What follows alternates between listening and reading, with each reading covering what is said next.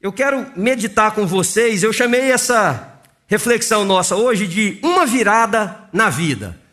Porque nós teríamos o nosso culto da virada. A gente ia celebrar essa virada de 31 para 1. De 11h59, meia-noite, meia-noite e um, parece que é algo mágico na cabeça das pessoas, e eles pensam, vai acontecer.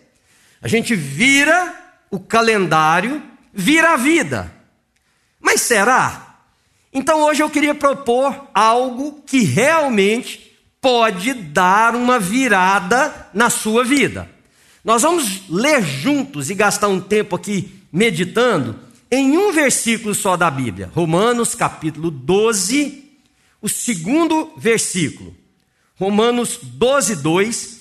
E eu vou ler numa versão que é a mesma que eu acho que vai estar na tela, se o pessoal tiver colocado aqui, eu mandei para eles. Talvez diferente da sua um pouquinho. Deixa eu ver, coloca aí na tela para mim, para me ver qual versão. Isso. Então, faz o seguinte para mim, tira o olho da sua versão um pouquinho e vamos olhar juntos esta, que diz o seguinte: Não imitem o comportamento e os costumes deste mundo mas deixem que Deus os transforme por meio de uma mudança em seu modo de pensar, a fim de que experimentem a boa, agradável e perfeita vontade de Deus para vocês. Se você quer fazer um exercício e você tiver uma caneta e puder marcar aí na sua Bíblia, marque três palavras, por favor, nesse texto. A palavra Primeiro, é, transforme, né? Conjugação do verbo transformar, está aí, ó. Deus os transforme. Depois, mudança. E depois, modo de pensar. Né? É o nosso primeiro domingo do ano. Vamos pensar algumas coisas aqui. Primeiro, sobre a fragilidade da vida. Irmãos, nós tínhamos a vida por we took it for granted. Estava tudo sob controle.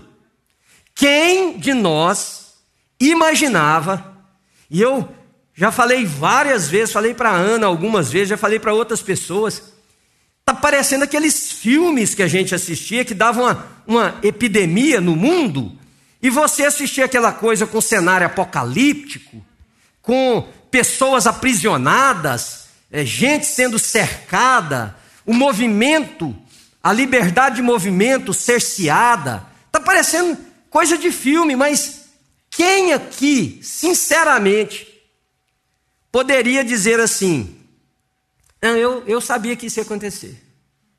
Irmãos, eu me lembro como se fosse hoje, início, final de fevereiro, início de março de 2020. Eu fui para uma conferência em Orlando, na Flórida que aliás eu acho que eu peguei Covid lá, porque o que tinha de gente de todo lugar do mundo, e eu cheguei e fiquei dez dias ruim, ruins aqui em casa. Quando nós ouvimos falar de Covid, eu me lembro de conversar nos corredores e alguém falar assim: você acha que isso, isso vai chegar aqui? Nós vivemos no país mais avançado do mundo. Nós temos a maior condição financeira do mundo. Nós temos os melhores hospitais do mundo. Nós temos os melhores profissionais de saúde do mundo. O que é verdade? De repente, querido, nós nos vimos fechados dentro de casa. Ou seja, nós precisamos parar para pensar que essa vida que nós temos hoje, não é a da pandemia, a de hoje, ela está por um fio, ela é frágil. E ela é suscetível às mudanças. Mudanças que nós não imaginamos, mudanças bruscas, mudanças repentinas, mudanças violentas, mudanças abrangentes. Ora, quantas pessoas sofreram com comércio que, que teve que fechar, com a mudança da sua forma de operar, pessoas perderam muito financeiramente, outros ganharam muito, eu sei que você pode falar, mas vidas foram ceifadas, planos cancelados, viagens colocadas em segundo lugar. né? Aquelas, aqueles planos que você tinha preparado direitinho, foi tudo por água abaixo. Comércios fechados, voos cancelados. Isso veio mostrar para mim para você algo que nós já deveríamos saber. A Bíblia diz que a nossa vida é como a flor. É como a flor. Ela está vistosa hoje, está linda, as cores vibrantes. Mas basta um sol mais forte e ela murcha. Basta a temperatura cair à noite e aquele ar frio queimar as pétalas dessa flor. Basta uma mudança na atmosfera e a beleza vai por água abaixo. A Bíblia diz que nós deveríamos tratar a vida assim, com esse senso de sobriedade. Com esse senso de sobriedade não é a espera da desgraça, não. É porque nós tratamos tudo como inabalável. A gente não fala, mas a gente trata, por exemplo, o relacionamento como inabalável. Essa pessoa que está aqui hoje vai estar aqui amanhã, vai estar depois, vai estar depois, vai estar depois, mas pode ser que não. A sua família, seu casamento, a pessoa com quem você se relaciona, a sua comunidade de fé, a sua saúde, você trata como se fosse aguentar toda essa cumilança desajeitada que você insiste em fazer. Hábitos que não são saudáveis, sejam eles quais forem. Você insiste em viver como se a vida tivesse sob controle. E quando eu digo você, eu me incluo, somos nós. Nós vivemos assim, está nas nossas mãos, a gente não diz, mas vive como tal, está seguro, vai dar tempo, depois eu mudo, mais para frente eu faço. E aí, quando chega no final de um ano, o que, que a gente faz? A gente pega todas essas frustrações, todos esses desejos não realizados, todos esses impulsos que nós não fizemos nada para dar a eles viabilidade existencial, e a gente diz assim: vamos fazer novas decisões para o próximo ano. Vamos mudar no ano que inicia.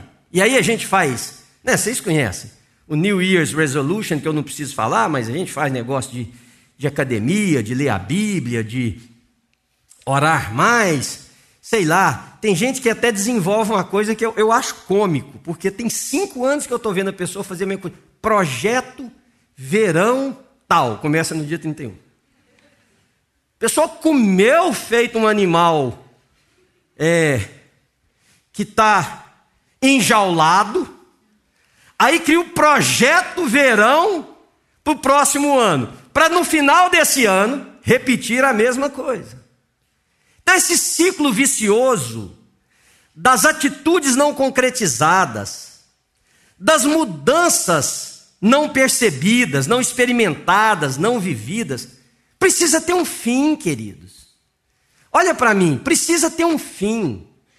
Não existe nada de mágico. Aliás, tem muita gente que atribui uma certa magia, veste a roupa da cor que acha que vai ser bacana. Uma pessoa uma vez falou assim para mim, pastor, sabe o que, é que eu faço na virada do ano? Eu faço aquilo que eu quero fazer no próximo ano. falei, como assim? Por exemplo, se eu quero, a pessoa até usou esse termo, se eu quero fazer jejum no ano novo, eu jejuo no primeiro dia do ano. Foi por quê? Porque tudo que você faz no primeiro dia, você faz no resto. Você põe essa magia, você põe essa coisa, mas irmãos, presta bem atenção. 31 de dezembro para 1 de janeiro é um dia como 14 de março para 15 de março. É um dia como 1 de setembro para 2 de setembro. Vocês concordam comigo?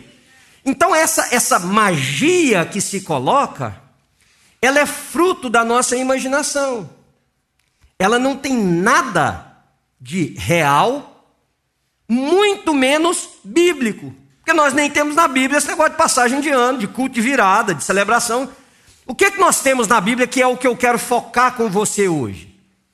É que uma virada é possível. Eu vou repetir para você: uma virada na vida é possível. Você diz amém para mim? É possível. Quando? Em qualquer momento da nossa existência. E hoje, que não é 31 para primeiro, é um dia que eu estou orando para que isso aconteça na vida de muita gente. Veja o texto que nós lemos. Esse texto fala, e eu vou olhar ele de trás para frente com você agora um pouquinho. Esse texto fala de uma porção de coisas maravilhosas. Deixa eu colocar aqui. Boas demais, espetaculares, que nós não estamos experimentando. E não estamos experimentando porque falta algo em nós. Então a primeira coisa que eu queria te propor, se você quer uma virada na sua vida, virada mesmo, irmãos. Deixa eu te dizer, chega dessa fé que não te leva a lugar nenhum. Irmãos, chega dessa vida cristã que nada mais é do que a frequência num ambiente chamado igreja, que você institui o prédio como chega, não chega não, já deu. Você já viveu muito assim. Chega de ter uma fé que não influencia ninguém. Chega de uma experiência com Deus. Olha aqui para mim, que no fundo, no fundo você sabe tem nada a ver com você. Não empolga nem você mesmo. Chega, eu acho que chega, eu acho que é, é para você, não vale a pena você está deixando de usufruir coisas maravilhosas. E esse texto para mim sugere exatamente por que que nós não conseguimos essa virada. Eu olho para vocês e aqui eu confesso, eu sou pastor dessa mesma igreja desde que ela começou. Quando nós éramos, eu e alguns que estão aqui, um grupinho pequenininho, até elas se tornaram uma grande igreja. Então é inevitável que eu não tenha na minha mente a história de alguns de vocês. Concordam comigo? Eu não posso me isolar disso. Eu não estou aqui trazendo uma mensagem para você, mesmo porque você nem merece isso e não seria certo. Mas eu não posso tirar você da minha existência, do meu pensamento, da minha influência, porque inúmeros de vocês que estão aqui, eu já sentei diversas vezes para tentar exatamente o que é o tema dessa minha mensagem, uma virada na sua vida. E vários eu vejo, ano após ano, do mesmo jeito. Ou, com muito respeito a você, pior um pouquinho. Porque eu tinha um amigo, nós trabalhamos juntos em um acampamento, hoje ele é um pastor, e a gente cuidava de jovens, e ele falava assim: Manel, você já reparou que a vida de algumas pessoas cresce igual raiz? Aí na hora que ele falou aquilo, eu não, não peguei, é exatamente, não peguei muito na hora. Falei, como? É só para baixo. Não é que fica do mesmo jeito, não, o negócio vai piorando. Então veja, queridos, deixa eu sugerir para você algumas coisas. Primeiro, eu acho que não tem essa virada porque a grande maioria dos cristãos hoje estão ajustando comportamentos. Estão ajustando comportamentos. Por exemplo, virada de ano. Você que não tem uma relação profunda com Deus. Você que a sua vida religiosa, e olha, hoje aqui nós estamos de máscara, tampa metade do rosto, já aproveita o embalo e debaixo dessa, dessa aparente é, desse aparente anonimato, tira o que tiver mais aí para você mesmo. Você diz assim: minha fé não está legal. Então esse ano já sei que eu vou fazer, eu preciso ler mais a Bíblia, então eu vou ler mais a Bíblia. O que, que você está fazendo? Ajustando o comportamento. Você diz assim: eu não vou tanto nos cultos, eu preciso ir mais nos cultos. Então o que, que você está fazendo? Ajustando o comportamento. Ah, eu preciso, sei lá, de ouvir mais hino evangélico ao invés de ouvir as músicas que eu fico ouvindo no meu carro. Então, vou fazer isso. O que você está fazendo? Ajustando o comportamento. Deixa eu explicar para vocês. Eu não sou psicólogo, embora tenha trabalhado muitos anos na área de psicologia. Mudança comportamental tem vida curta.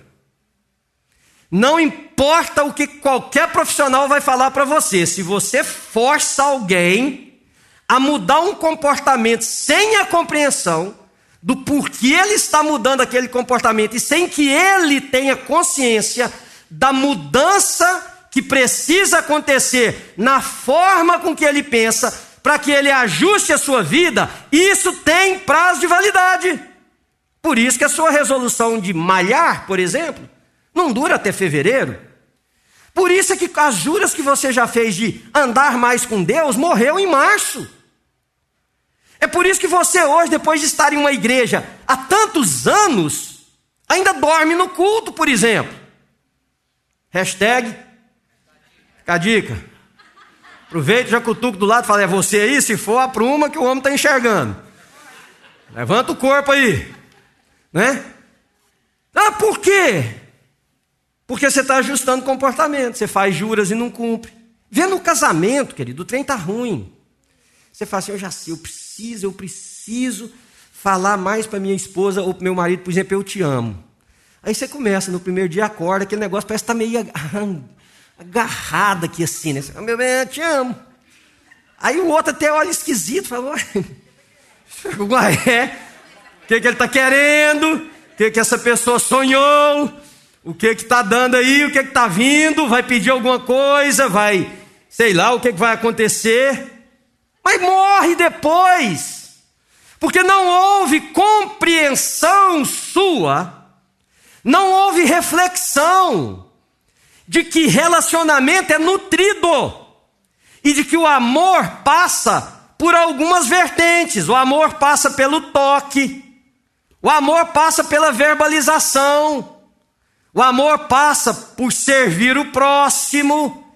Então, como você não pensou isso, você tentou ajustar um comportamento sem saber o porquê. A sua mente, queridos, é muito mais forte que você imagina. Deixa eu te contar o que aconteceu comigo hoje de manhã. Eu sempre cheguei na igreja bem cedo, é um costume meu. Quando o culto era, sei lá, sete horas da noite, cinco e meia eu já estava aqui na igreja no máximo. Minha, minha mania. E quando vai ficando mais velho, parece que as manias pioram. Ok. Pulo eu da cama hoje, cedinho. É a maior correria do planeta. Vai fazer café, arrumar. Passei pelo Pedro no corredor. O Pedro falou: Pai, por que você está correndo desse jeito? Eu falei, Filho, eu quero chegar mais cedo na igreja.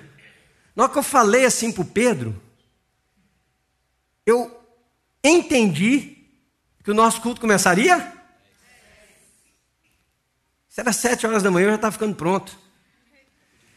Está vendo? Sabendo que o culto, eu sou o pastor da igreja, que o culto era às dez, a força do hábito foi mais forte.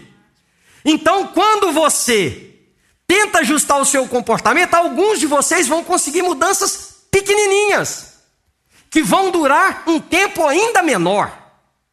E essa é a razão pela qual seu casamento não melhora ano após ano. A relação com seus filhos, com seus amigos, com Deus nem se fala. Então veja, quando a gente olha para esse texto, parece que Paulo ele adianta para nos ensinar como que isso pode se processar. E o primeiro conceito que eu quero te dar, depois de parar de ajustar comportamento, e eu vou voltar nisso daqui a pouco, é simplesmente o seguinte: seja autêntico. Olha o que, que o texto diz: não imitem o comportamento e os costumes deste mundo. A maioria de nós age por impulso. A maioria de nós age por impulso. Eu encontrei com uma mãe agora há pouco ali embaixo, e ela me disse o seguinte: Pastor, até que idade eu deveria obrigar meus filhos a virem na igreja? Vocês estão entendendo? A gente, seja autêntico com o que você crê, seja autêntico com o que você pensa da vida. Pare de acompanhar o pensamento da massa. Pare de seguir o que os outros fazem. Existem muitos bons exemplos aí fora, mas existem péssimos, e o que eu percebo? Eu percebo Até nas postagens. Você pode falar, pastor, você fica olhando isso. Eu falei, irmãos, olha, deixa eu confessar uma coisa para vocês. Eu sou uma pessoa analítica. Eu sou uma pessoa analítica, não tem como. Eu vejo uma coisa sua, a minha mente faz assim, ó, procurando, não é procurando o que está errado. Por exemplo, uma vez eu cheguei para uma pessoa dessa igreja que fez um repost de uma frase de um pregador. E eu disse assim para ele, olhei para ele, falei, nós somos amigos, falei, sinceramente, olha aqui nos meus olhos. Fazer um repost daquele cara? Isso não é ciúme, nada. E aí eu virei para o meu irmão e falei assim, por quê? Ele falou, pastor, nem vi. Peguei lá, achei bacana. Falei, mas você conhece o cara? Você conhece a proposta de evangelho desse cara? Ele falou, ah, sei lá, irmão, seja autêntico. Quando eu digo seja autêntico, deixa eu te explicar como que isso vai para várias áreas. Conversando com uma outra pessoa, que deu uma confusão entre um grupo de amigos, e eu fui tentar ajudar um e disse assim, mas para que você foi se envolver nisso? Ele falou, pastor, eu cheguei lá, o ambiente estava daquele jeito. Aí quando eu vi, eu fiquei no meio. Seja autêntico. Eu falei, por que você não foi autêntico? Ele falou, eu seria o único. Falei, seja! Seja! Você quer uma virada na sua vida? Seja você a pessoa que diz sim, mas seja você a pessoa que diz não. Seja você a pessoa que se posiciona. Seja você a pessoa que diz está errado ou está certo. Eu vou confessar uma fragilidade minha para vocês. Primeiro dia do ano, já vamos. Quem confessa no primeiro vai confessar nos outros tudo, segundo a mulher que me falou. Vou confessar uma coisa para vocês.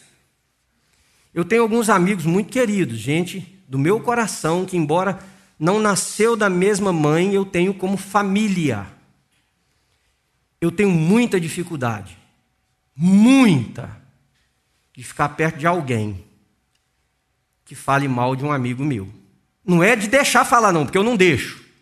É de continuar tendo qualquer tipo de relacionamento com esta pessoa. E eu vou te explicar o que, que passa na minha mente. Eu estou traindo meu amigo. Agora eu vou te dizer a mesma coisa. Que eu acho incrível. Por que, que não há virada?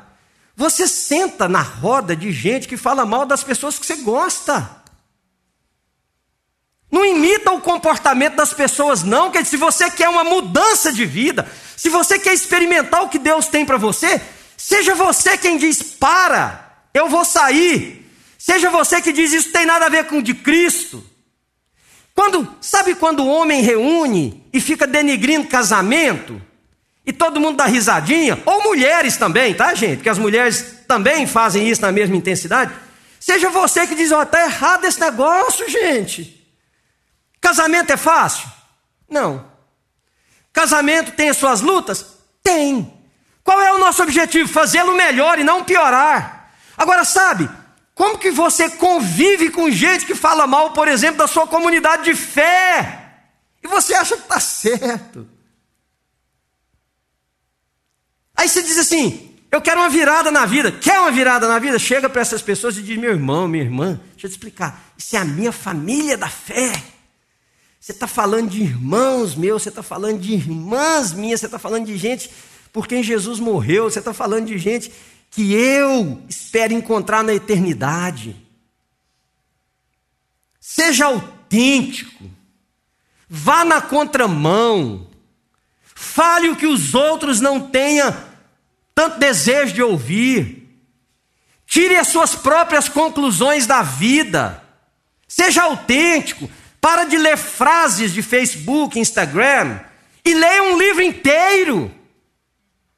Leia um livro inteiro.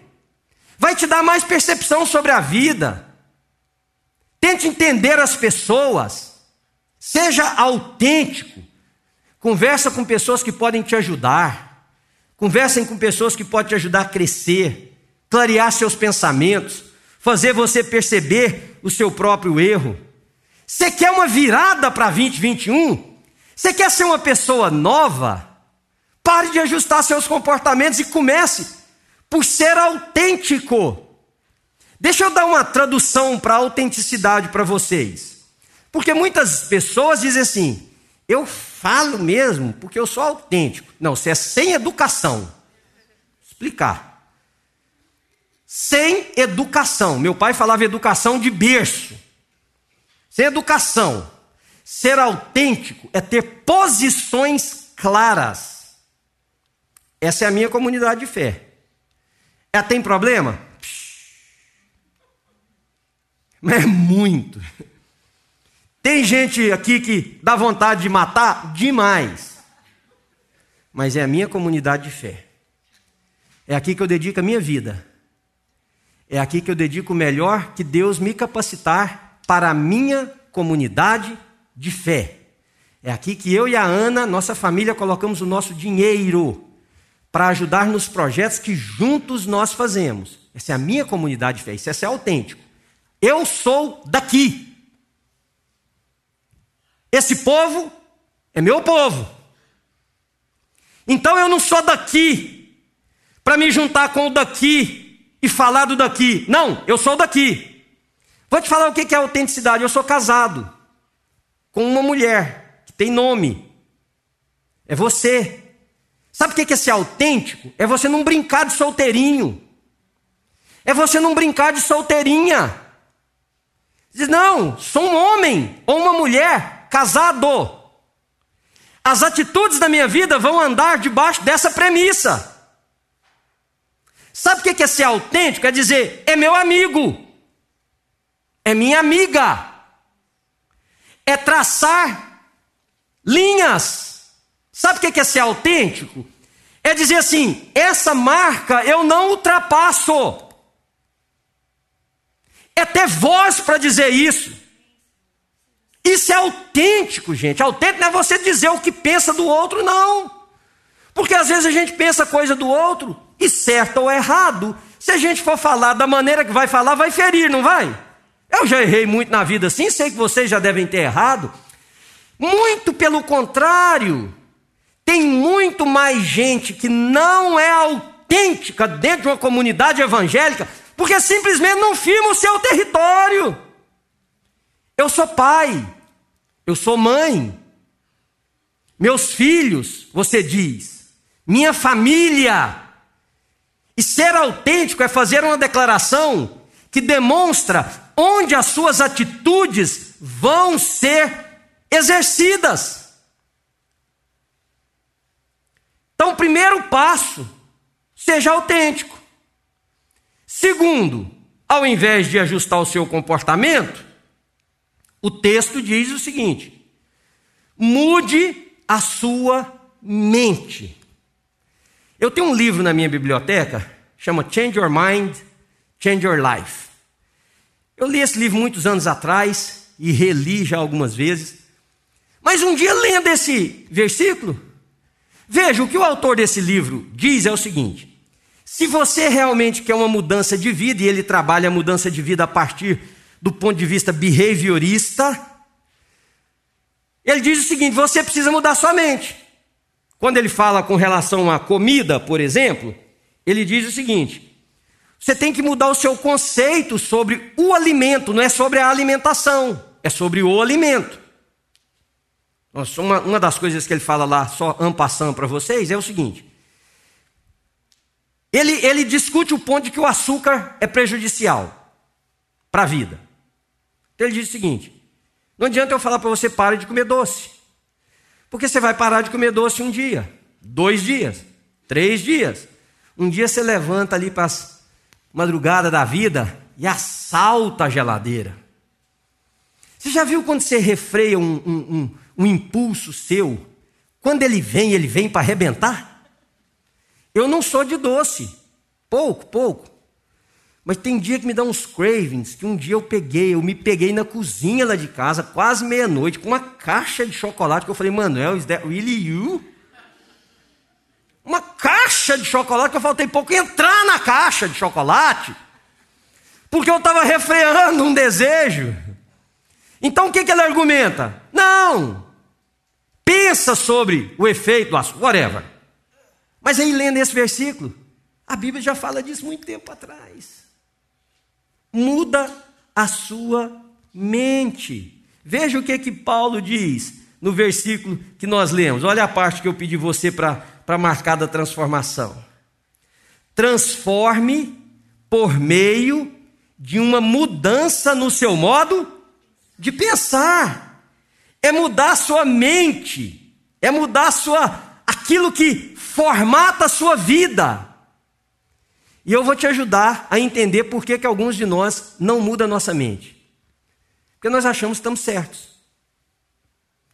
Quantas pessoas, queridos, eu já conversei em aconselhamentos que a pessoa é incapaz de reconhecer erros. Eu já conversei com uma esposa que me disse que todos os erros dela eram por causa do marido. Eu disse assim: você está dizendo para mim que você não tem erro? Não, meu erro é por causa dele. Vocês estão entendendo a gravidade de afirmações como essa? Aí eu converso com outros que dizem assim: não, pastor, eu tenho consciência assim dos meus erros, das minhas fragilidades. Então deixa eu te fazer algumas perguntas. Durante alguns anos, antes de fazer a pergunta, deixa eu te contar uma coisa. Eu trabalhei com casais aqui na igreja, num projeto que eu chamei Projeto de Desenvolvimento Conjugal.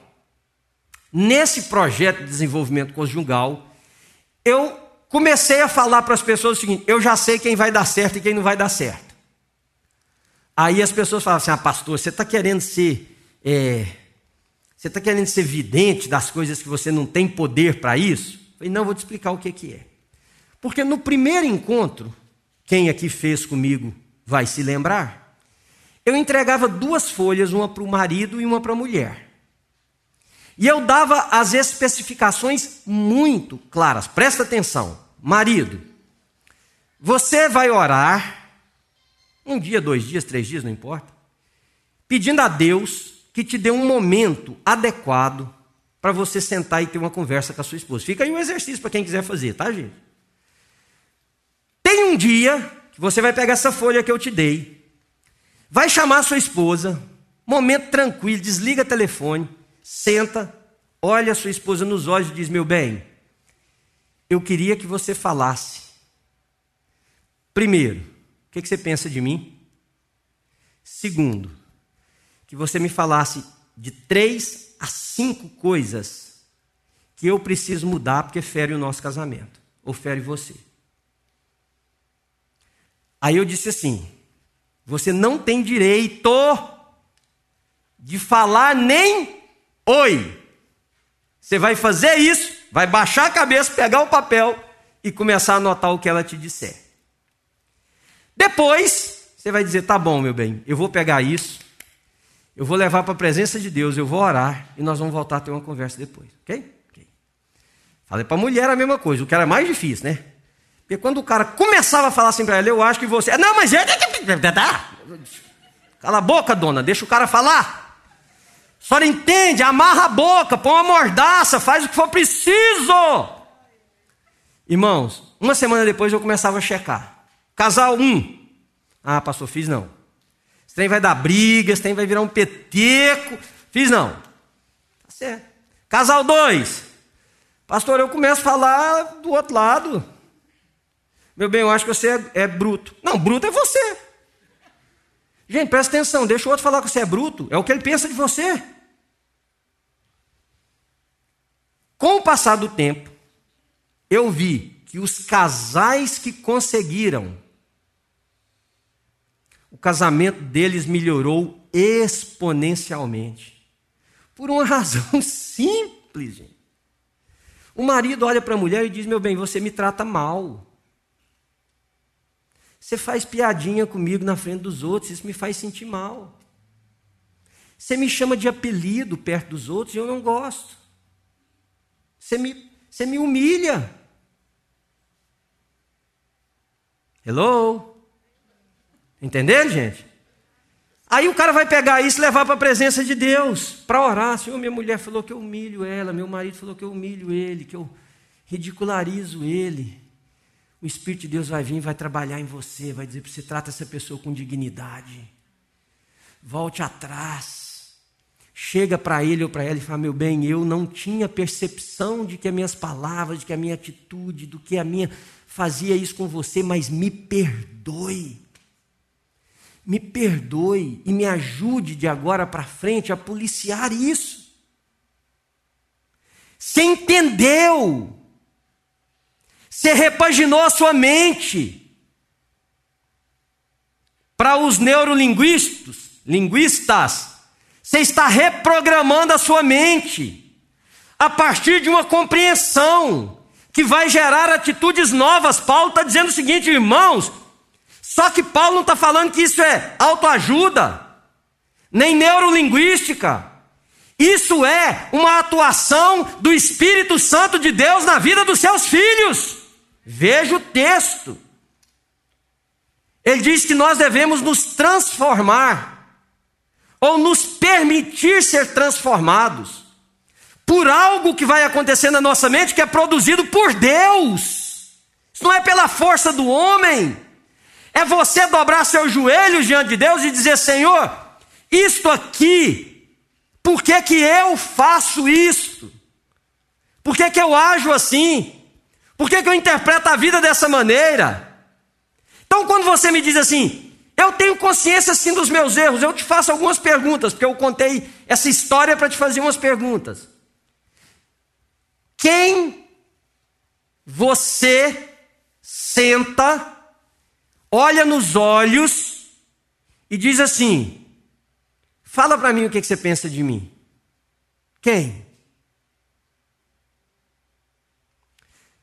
Deixa eu ir um pouquinho mais longe com quem você senta e diz assim: Eu queria que você apontasse alguns defeitos meus, algumas áreas que você percebe na minha vida que não são coerentes com a minha vida, com o que eu falo, com quem eu sou, com o nosso casamento, com o nosso namoro, com a nossa amizade que dia que você já sentou com um amigo seu que você chama de best friend? E disse assim: meu amigo, eu queria hoje a gente tomasse um café diferente. O que é que em mim prejudica a nossa amizade? Que dia que você já fez isso? Então me diga uma coisa: como é que você sabe? Você não sabe. Na melhor das hipóteses, você supõe. Você supõe que sabe. Você supõe que os outros pensam que você é uma boa pessoa. Você supõe que o outro pensa que você é confiável. Por que você não se atreve a perguntar ao seu amigo e deixa ele te dizer o seguinte: eu não tenho confiança perto de você porque um dia eu te contei tal coisa e bateu no ouvido de outras pessoas. E antes de você começar a dizer o porquê que você levou do ponto A para o ponto B, olha ele nos olhos e diga: me perdoe eu vou trabalhar isso. Você quer uma virada na sua fé? Sinceramente, pergunta para alguém, queridos. Eu fiz isso com a Sara e o Pedro, meus filhos, no momento em que eles podiam já começar a entender, e perguntei para eles: Você acha que seu pai é um homem crente? Chega para alguém. Ah, eu, eu eu queria saber quem tem coragem. Chega para alguém que você convive. Não é alguém que te vê uma vez por ano, não. E diz o seguinte: meu bem, marido e mulher é legal demais, viu, gente? Porque pensa numa relação de amor e ódio, é ou não é? Esse negócio é interessante. Vira para ele e fala: Meu bem, você acha que eu sou um homem crente? Vou te dar uma outra dica aqui. Ó. Fiz uma, uma outra vez um trabalho com casais que eu falei o seguinte: Marido, se a sua mulher não tem confiança de falar para você, meu bem, põe a mão na minha cabeça e ora por mim, ela não acha que você é crente. Period. Period. Não acha. Agora você quer viver no engano? Pergunta para sua esposa. Crente, meu bem, você acha que eu sou crente? Não estou falando religioso. Crente. Mulher, pergunta para o seu marido, meu bem, você acha que você é crente? E, gente, segura a onda aí, viu? Porque isso vai gerar crise até pular para cima. Mas é uma virada que você quer na vida? Chega para um irmão de igreja seu e diz o seguinte: escuta, nós estamos juntos nessa igreja há tantos anos. Você acha que eu sou crente? Que, que você. Dá uma nota de 0 a 10 na minha espiritualidade. Uma nota de 0 a 10. Aí, a, a turma, desgraça detesta solidão. Aí um fala assim, não, mas eu não. Sabe o que, é? Eu não tenho condição de julgar a sua espiritualidade. É porque você está no meu buraco. Há dois desgraçados tentando se. Agora, por que você está dizendo isso, pastor? Irmãos, presta atenção e eu com isso eu termino. Tem muita coisa boa pela frente. Não sou eu que digo isso, volta para o texto. Não imitem o comportamento das pessoas desse mundo, mas se transformem, se deixem transformar. Se deixe transformar pela mudança na sua mente, que Deus vai exercitar em você, não apesar de você. Porque tem muita gente que nesse momento pensa, tá bom, então Deus, muda aí o que tiver que mudar. Não, queridos. Não. Deus trabalha em nós, por nós, para nós, apesar de nós, mas Deus trabalha conosco. Manuel, você feriu aquela irmã sua.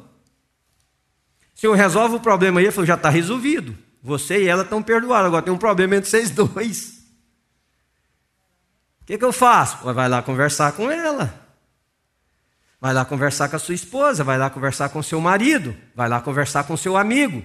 Não imagina que empurra para debaixo do tapete do tempo. Não. Vai lá. Então não há mudança a partir de uma mágica religiosa. E é daí que eu fico embasbacado com a proposta do evangelho que é pregada em alguns púlpitos. Eu atendi um pastor que havia traído a sua esposa quatro vezes. Senta os dois lá para mim. Meu irmão, como é que eu posso ajudar? Está acontecendo isso e isso no meu casamento. Você tem um problema sério de compreensão da vida, da sua sexualidade, do seu papel como cristão. Não falei nem de homem de Deus, de cristão. O que, que o senhor recomenda? Eu falei, vocês dois precisam de uma ajuda terapêutica, séria, séria. Se eu puder ajudar, eu me proponho, porque eles eram um casal de pastores, falei, eu me, eu me proponho, ajuda, procurem um outro terapeuta, quem vocês imaginarem, mas façam algo. Isso foi numa quarta-feira, marcamos o nosso próximo encontro para a próxima quarta-feira. Vamos começar um trabalho? Vamos. Segunda-feira eu recebo uma mensagem, uma ligação desse pastor. Pastor Manuel, eu estou ligando para te agradecer. Falei, por quê? Ele falou assim: olha, é, Deus já resolveu o problema. Falei, é, como é que ele resolveu? Pastor, tivemos um culto na igreja onde desceu, desceu fogo. Desceu fogo do céu. Falei, meu, meu irmão, queimou inclusive sua safadeza? Fiquei calado, vontade de falar. A língua coçando, mas fiquei calado. Não, pastor, e Deus usou uma irmã para dizer para mim que a minha luta tinha chegado no fim. Falei, pastor, deixa eu te falar uma coisa, eu e você no telefone. Você é safado. Agora, deixa eu te falar uma coisa. Me escuta, de homem para homem, de pastor para pastor. Você está se enganando, pastor. Você não teve compreensão do mal que você fez para sua esposa, para os seus filhos, para a sua comunidade, pastor. Para a família das quatro mulheres da sua comunidade com quem você teve caso. Você não teve que lidar com nada disso, você não teve que sentar com ninguém, você não teve que olhar ninguém nos olhos e dizer: me perdoa, eu feri você, eu fiz isso. Você não teve que confessar para a sua comunidade. Que transformação é essa? Eu vou te falar o que vai acontecer, vai vir a quinta. Irmãos, pareceu praga. Não deu dois meses, ele tinha tido caso com a quinta. Largou o ministério, separou da esposa a igreja foi dilacerada, não sobrou ninguém, ficou um testemunho horrível do Evangelho. Famílias destruídas, filhos separados. Deixa eu te falar uma coisa, querido. Desencana dessa varinha mágica do céu na sua cabeça. Deus faz milagres. Deus ressuscita um homem putrefato dentro de um túmulo. Mas a responsabilidade de rolar a pedra é daqueles que podem. Não cremos mais um no outro. Precisamos de um milagre. Mas nós precisamos de sentar, olhar um no olho do outro e dizer: meu bem, me perdoe. Eu errei.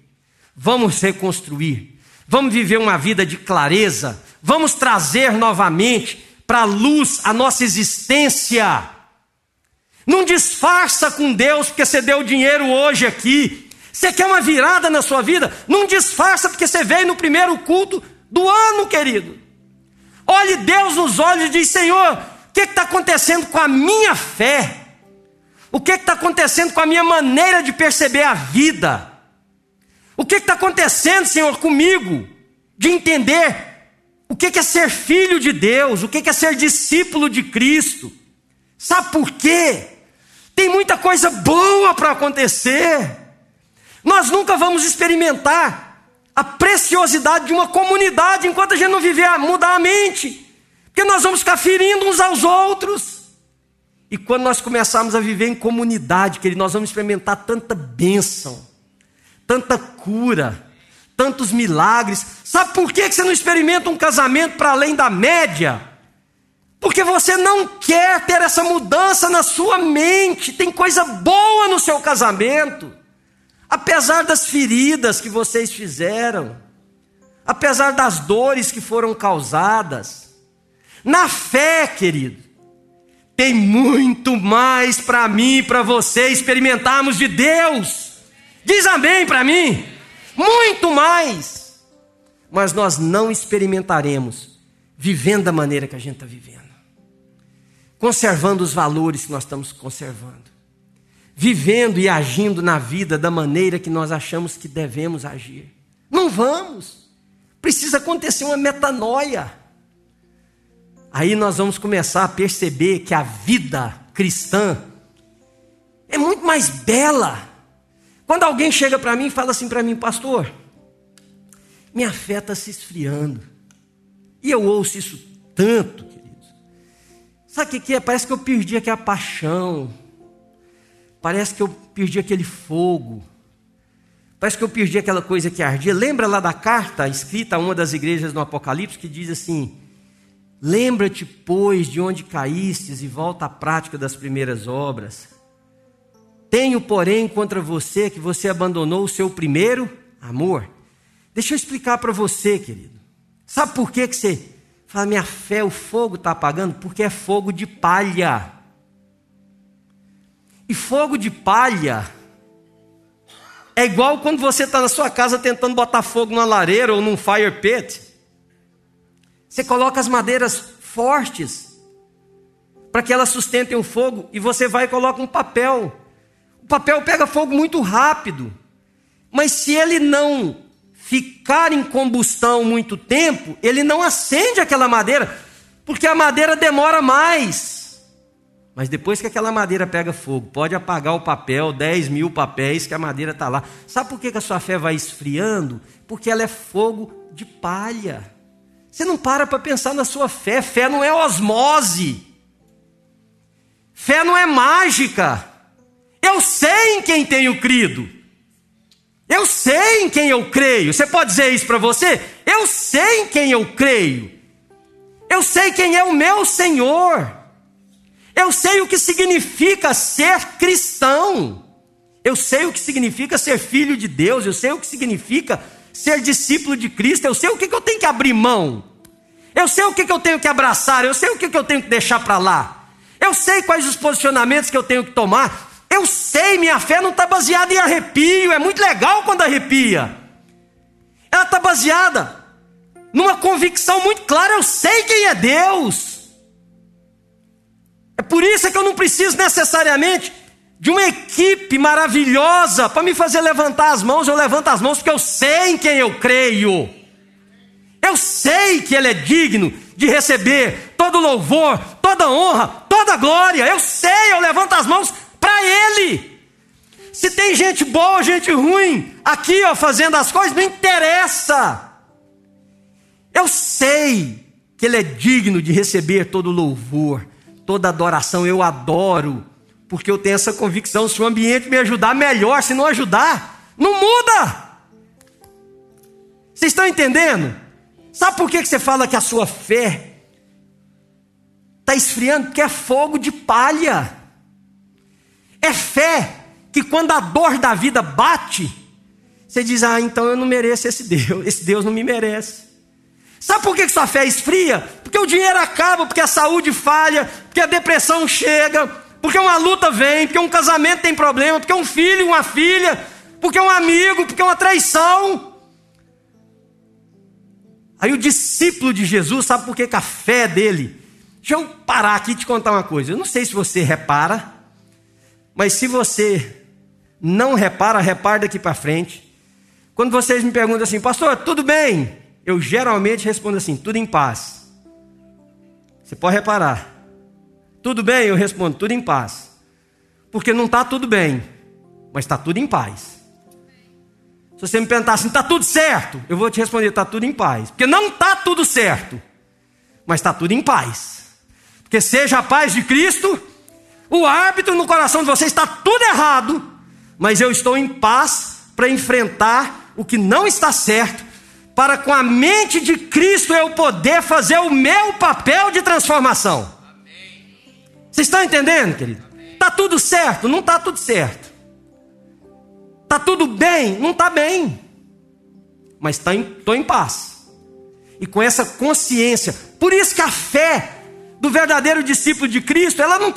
Eu fico olhando, eu falo assim: não tem como ter uma virada. Se atrela o fogo da sua fé ao saldo bancário, ao investimento ter dado certo, a saúde está perfeita, a não ter ruga nenhuma no tecido da vida. Vai dar zica, queridos. Vai dar errado, porque a vida tem essas coisas. Agora, o discípulo de Jesus, então ele vem para a igreja e fala assim: hoje eu não nem, nem vou louvar a Deus, está tudo ruim. Você quer uma virada na sua vida? Comece a refletir nessa manhã. Quem é Deus? Como é que eu vejo Deus? Como é que eu vejo Deus? Como é que eu expresso a minha fé? E eu acho que esse ano de 2022 nós vamos quebrar paradigmas, nós vamos buscar ajuda, nós vamos oferecer ajuda, nós vamos perdoar mais, como vamos também pedir mais perdão. Irmãos, de repente, deu uma virada, deu uma virada na vida, porque Deus transformou sua mente. E a renovação da nossa mente em Cristo Jesus vai nos dar a habilidade de experimentar coisas boas, grandes, maravilhosas, que o texto, numa outra versão, chama da maravilhosa vontade de Deus para a nossa vida. Agora, se você continuar do mesmo jeito, ajustando o comportamento aqui, 2022 você vai ter que no dia 31 fazer uma virada de novo. E 2023 uma virada de novo. E 2024. Mas se você fizer isso nessa manhã, você vai ser uma nova criatura. Amém, queridos? E eu queria encerrar o nosso encontro orando por vocês e com vocês. Convidar você para, olha, pensa nisto. Pensa com quem você vai conversar, faz isso por você, não feche seus olhos ainda não. Pensa com quem você vai marcar uma conversa e dizer o seguinte: escuta, faz um favor para mim, Fala para mim o que você pensa de mim. Marido e mulher, isso seria uma forma maravilhosa de iniciar uma restauração conjugal. Meu bem, eu não vou abrir a boca, pode ter certeza. Você acha que eu sou um homem crente? Fala para mim quais são meus defeitos, que eu quero trabalhar neles. Mulher, pergunta seu marido, nós não somos os únicos errados. Embora vocês, a maioria, acham que sim. Meu bem, o que, que você acha de mim? E olha, gente, deixa o Espírito de Deus te usar. Vocês conversam em casa. Não é você dizer, meu bem, você é uma mulher maravilhosa. Meu bem, você é uma mulher maravilhosa. Mas quando eu e você sentamos nessa mesa que você vai falar de alguém, eu não queria ser aquela pessoa. Meu bem, você fofoca. Você maldiz. Você guarda mágoa. Você critica. Senta com um amigo seu. E novamente eu vou dizer para vocês, sem invocar nenhum dom espiritual, eu sei quem vai dar certo quem vai dar errado. Porque eu sei que muitos de vocês não vão fazer isso. Porque o que vocês querem é um Deus da vara mágica, que bate sobre a sua cabeça e faz você ser o que você não é. Por que você não tem coragem de perguntar para um amigo, uma amiga sua, você acha que eu sou exibicionista? Você acha que eu sou avarento?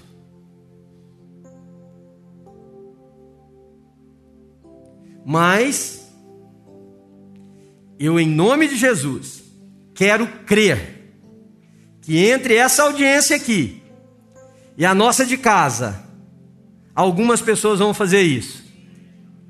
E aí sim, que vai ser uma virada. Aí vai ser uma virada. Uma virada que vem com lágrimas, que vem com sangue, que vem com dor, mas vai ser uma virada. E em nome de Jesus, apesar de eu ter dito para você, que eu sei que muitos não vão fazer, porque, novamente, minha mente, quantos não de público. Nós já tivemos essa conversa e eu sei que estão do mesmo jeito, ano após ano. Também diante de Cristo Jesus, Senhor da minha e da sua vida, eu digo para você que apesar disto, as minhas orações continuarão nesse ano de 2022, para que haja uma mudança, uma virada na sua vida, porque você merece experimentar o que Deus tem preparado para você. Você merece trazer para sua casa o que Deus tem preparado para sua família. Você merece trazer para sua igreja o que Deus tem preparado para os seus irmãos. Eu vou orar por você e vou pedir ao Espírito Santo de Deus. Agora eu vou depois pedir você para baixar a cabeça, fechar os seus olhos, mas eu vou fazer um desafio. Quem sabe tem alguém aqui hoje que vai se antecipar às minhas orações e vai dizer: Pastor, eu entendi o que, é que Paulo escreveu para essa igreja. E eu vou fazer isso. Você fecha seus olhos, baixa sua cabeça, vamos orar?